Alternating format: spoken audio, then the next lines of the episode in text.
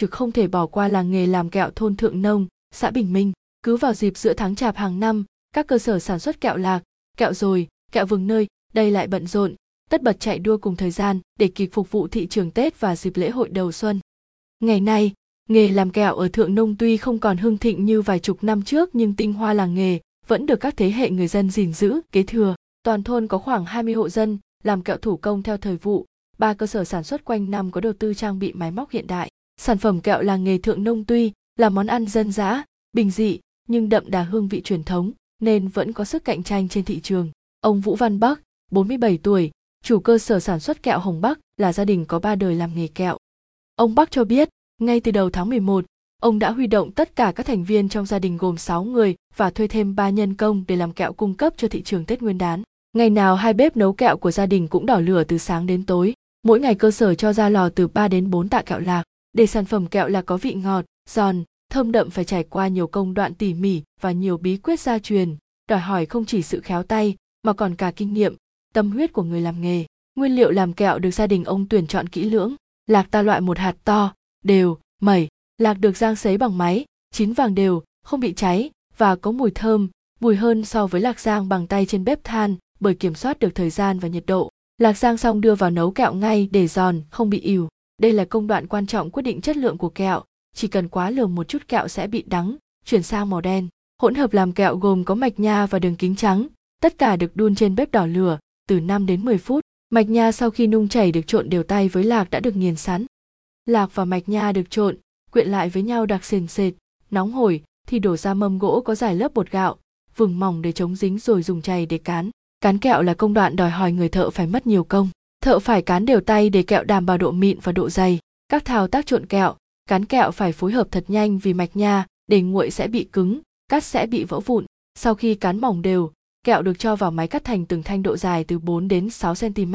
rồi đóng gói sản phẩm. Theo ông Bắc những năm trước các công đoạn phơi lạc giang lạc cắt kẹo đóng gói đều được làm thủ công nhưng giờ đều được máy hỗ trợ máy sấy lạc máy giang lạc máy cắt kẹo và máy đóng gói đã giảm đáng kể thời gian và sức lao động năng suất nâng cao đảm bảo vệ sinh an toàn thực phẩm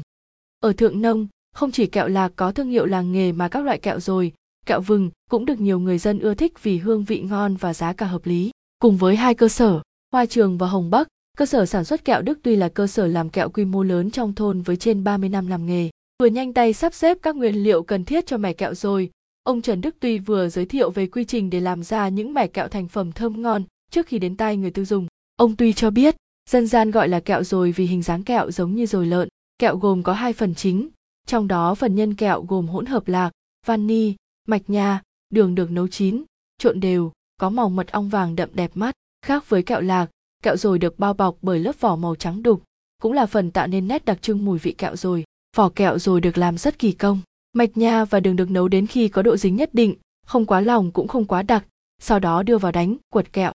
Công đoạn này đòi hỏi phải nhanh, mạnh nên được thực hiện bởi đàn ông có sức khỏe. Hỗn hợp được quật vào một chiếc cột cho đến khi dẻo quẹo, thì đưa ra dàn mỏng chừng 1 mm,